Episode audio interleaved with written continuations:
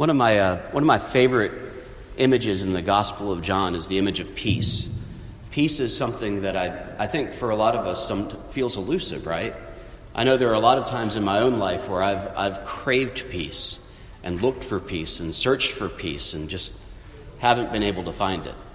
And, and part of that is just because I'm a person and, and people don't ever have peace consistently because we tend to be contentious not here at St. John's, but in some other places, you know, sometimes we argue and fuss, right? And, and so there's, there's that peace sometimes that I lack just because I'm a human being. But, but there's a, a deeper peace that I seek, and that's, that's the peace in community. And I remember when I was a kid and I, I saw my parents, and I thought to myself for a long time, you know, well, obviously, when, when I find a wife, when I find a person to share my life with, I'm going to have peace. And then the 80s happened, and for an entire decade, I watched my parents argue. And I was like, oh, well, they don't have peace. Maybe there's not peace there either. Now, in the 90s, they kind of reconciled, and since then, they've, they've come a long way. I really have to commend them. But it's, you know, I, even, even in those most stable relationships, we look for a peace that doesn't necessarily exist. I remember thinking, as a lot of people do, that, you know, when I'm a grown up, when I'm an adult and I know everything, haha, that you know, my, my marriage relationship is going to be so much better than my parents' relationship. We're not going to argue. We're not going to fuss. We're not going to fight. We're going to sit down at the table and work things out like the two rational adults that we really are. And, okay, so, so that hasn't worked out. Because even, even in marriage, where, where my wife and I like each other and love each other and want to be around each other, and I'm a pretty rational guy and she's a pretty rational woman. The, the people that we love also are people who know where our buttons are. And over 15 years, we've become really good at just pushing those buttons. And if you're anything like me, not only do you know where the buttons are, but sometimes you kind of like to push them. And so sometimes my lack of peace is my own fault. All right, probably more often than not, my lack of peace is my own fault. I remember uh, fairly early on in our marriage, you know, when when we were still in what I call the power struggle years, where we're trying to figure out, you know, who does the dishes and who does the bills and who does that and who does that and who's in charge of this and where should I listen to her and where should she, should she listen to me. Uh, a night sitting on the couch with my dog, wondering if my wife was going to come home, because we had been fighting nonstop for what felt like forever. Maybe, maybe you know, those months where, oh, we're just going to fight this month. This is what we're going to do you know, it was one of those months. And, and wondering, you know, in, in this relationship that's supposed to bring me joy, in this relationship that's supposed to bring me peace, in this relationship in which I was thinking that I was going to finally find my wholeness, you know, I, here I am wondering and, and holding in my heart the, the fact that it was a mystery to me at that moment whether it was going to continue. Now, the good news is that she came home and we figured it out, and hasn't always been smooth because I can be kind of a jerk sometimes. But, you know, you, you figure it out and you work out those power struggles and you learn how to make that life together. And, and peace comes. And I, I hear this word that Jesus uses in the gospel, peace be with you, when he goes to the disciples. And it's a word that I remember from earlier in the gospel when Jesus is getting ready to say goodbye to his disciples. He's, he's giving them, you know, basically, here's the condensed version of everything that we have done together over the last several years. These are the things that I want for you to hold in your heart. These are the things that I want you to remember. These are the things that I want you to pass on. And he says, Peace I leave with you. My peace I give to you. I do not give as the world gives. Do not let your hearts be troubled, and do not let them be afraid. And we realize that, that peace isn't this absence of conflict, but the peace that Jesus is giving that the world can't give, the world won't give, the world wouldn't give away if it could, is this peace in the wholeness of our being, that in the presence of God, we are with somebody who sees us, wounds and all, and loves us even in our woundedness. Some of that we do find in a marriage relationship. Some of that we do find in our children. Some of that we do find in the important people in our lives. but that peace and wholeness, that place where we can be still, that place where we can be certain, that place where we can be sure, is a place that we only find in the presence of God, in the presence of the one who formed us, in the presence of the one who knows us, in the presence of the one who, from, through water and word and spirit, has promised to love us no matter what. And so when, when Jesus appears in front of the disciples as he's resurrected and says, Peace be with you, it's a word that has context. It's not just a word that Jesus throws out there in the middle of nowhere, it's a word that he shared with them before. It's a word that he's taught them what it means. It's a word that they understand as meaning something very specific. Part of it's don't be afraid, because I know you've never seen anyone who's been, been raised from the dead before. And if we remember the Easter text from last week in Luke, we remember that when the disciples heard this word that Jesus had been raised from the dead, they didn't believe it either. So part of it's, all right, y'all calm down because this is really happening. But part of it is Jesus giving to them the thing that only the presence of God can give them, which is this sense of wholeness and stillness and hope. That even in the midst of our brokenness and hard times, and the hardest times we can imagine, the presence of God stills our hearts. And then Jesus does something that I think is very important. He breathes on them and says, Receive the Spirit. Remember, this breath is in context, too. We, we hearken all the way back to Genesis chapter 2, when God has formed the man with clay with his own hands and breathes into the lungs of the man the breath of life and gives to the man that spirit, that animating wind, that, that thing that causes life to be and causes that clay to become flesh and stir.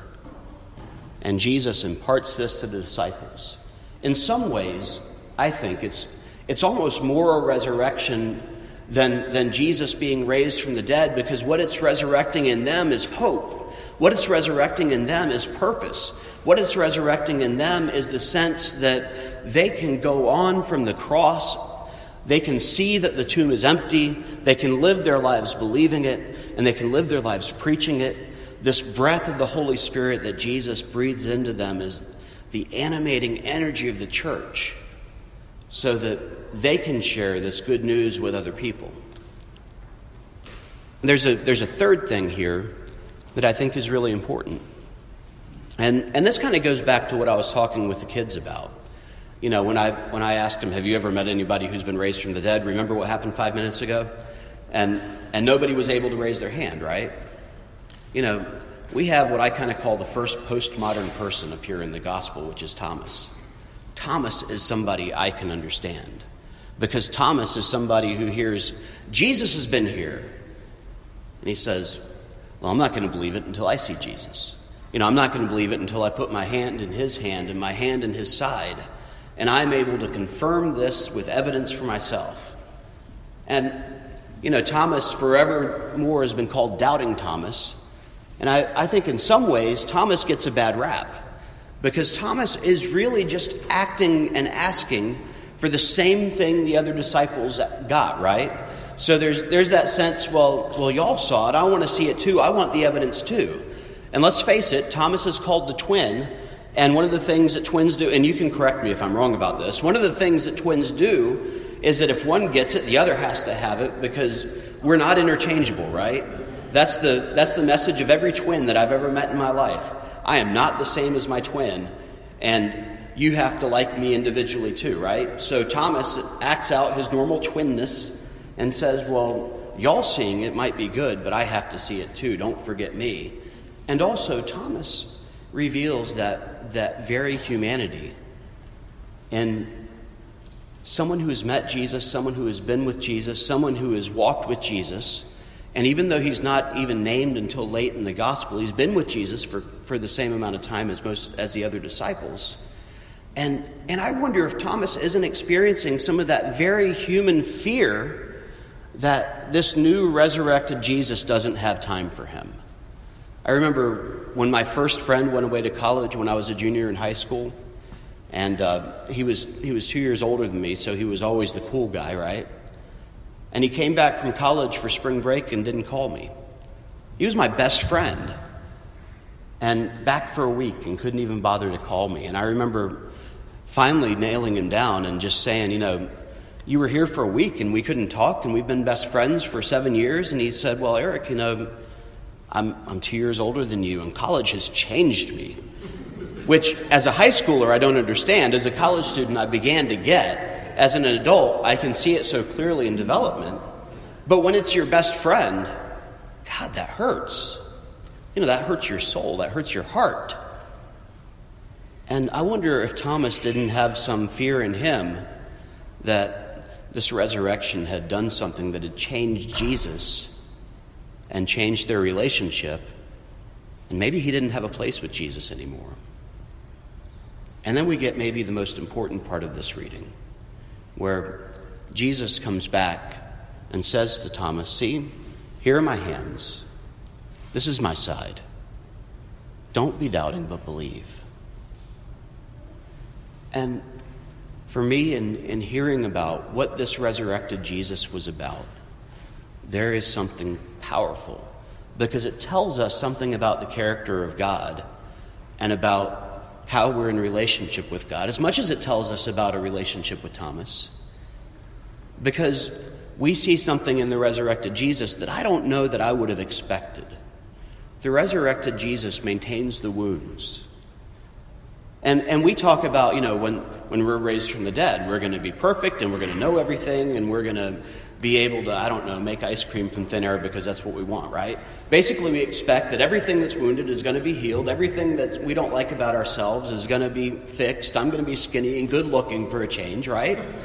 And, and this is what resurrection is going to be God is going to make me more perfect. But Jesus comes back with wounds. Isn't that curious?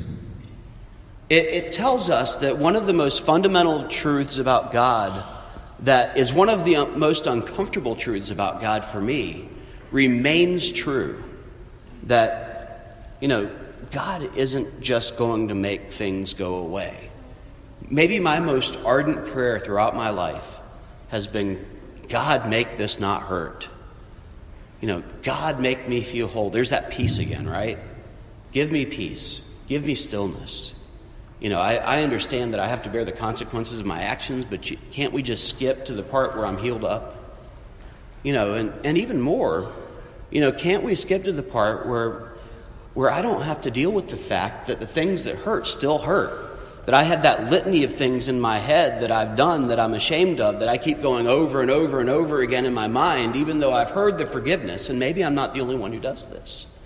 You know, it's kind of like when I was using a table saw and thought that my finger was a good pusher and uh, got just a little too close. And I, I, did just about as little damage as you can possibly do to yourself with a table saw. I basically cut my nail, but took off a little flesh too. And for the next year, whenever I would knock it on a table or against something, that nerve hurt. It was tender for the next year, a year and a half, and I just wanted it to, to be better. And now it's it's better, but it's still a little more tender than everything else. It's a wound that I carry, even though it's healed. You know, the truth of the resurrection is that when we are raised, we are still fundamentally the same people that we were before we died, which isn't necessarily the thing that I want. But what it tells us about the character of God is that when God says He loves us, God loves us. God loves us for who we are. God loves us, warts and wounds and all. And the thing I think that's different in the resurrection than is true in this life is I hope that finally we can hear that, and we can believe that, and we can experience that, and we can dwell in that in a way that we've never been able to experience yet. Because we believe that God's love doesn't subsume us into the divine where we are then lost and, and floating in happy Jesus land forever. But we believe that, what, as we hear in Revelation, that God is recreating the new heaven and the earth here among us. God is making this place perfected. God is perfecting creation. We're not waiting on some glad morning when we fly away. We're waiting on the time when the prayer that God's kingdom come, God's will be done on earth as, in, as it is in heaven, becomes the present enduring reality. We are praying for the time when God takes creation and finally declares it to belong to God, and that creation is now fully under the reign of God in a way that it never has been. And finally, we can experience that love and presence and peace of God that we have always yearned for. And in a way, it's frustrating because really what I want for God to do is take away my pain, if I'm really being honest. But in a way, it's liberating because it tells me that my pain has purpose. My pain shapes my character. My, my pain is something that God can love too. And if we want to be really serious for a minute, isn't that the thing that we're all really afraid of? That God's going to see our heart, God's going to see our brokenness, God's going to see our doubt, God's going to see our shame, God's going to see that thing that separates us from everybody else, and God won't love us either. And the gospel, the one that God is actually preaching to our hearts, we hear the clear proclamation that even God bears the wounds of relationship. Even, even Jesus forever bears these wounds because the nature of love is to share in that too. And we hear the good news that we worship a God who doesn't have to turn us into something we're not. We worship a God who loves us where we are and declares our brokenness to be holy ground too. So, as we ponder the mystery of the resurrection, as, as we wonder, you know, how is it that I fit into this vision of God's kingdom, being the, the broken person that I am, being the person who carries all the things that I carry like everybody else? One of the pieces of good news that we can bring to the world is that we worship a God who loves us, really, for who we are, where we are, and forgives us and calls us by name and makes room for us, all of us, our whole self, leaves nothing out, and declares even those spaces that we think are broken and fallow and dead and buried to be places where life can exist too. Amen.